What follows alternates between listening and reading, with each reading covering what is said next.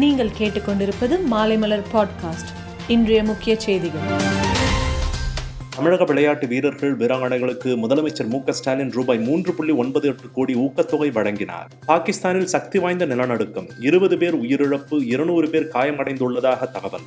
1ஆம் வகுப்பிற்கு வரும் மாணவ மாணவிகளுடன் தடுப்பூசி செலுத்திக் கொண்ட பெற்றோர்கள் பள்ளிக்கு வந்து உடனிருக்கலாம் என்று அமைச்சர் அன்பில் மகேஷ் தெரிவித்துள்ளார். கோயில்களுக்கு செல்ல வெள்ளி, சனி மற்றும் ஞாயிற்றுக்கிழமைகளில் விதிக்கப்பட்ட தடையை நீக்க கோரி பாஜக சார்பில் தமிழகம் முழுவதும் ஆர்ப்பாட்டம். சென்னை நந்தம்பாக்கத்தில் தனியார் குடோனில் 2 டன்னுக்கும் அதிகமான செம்மரக்கட்டைகள் பறிமுதல் செய்யப்பட்டுள்ளன.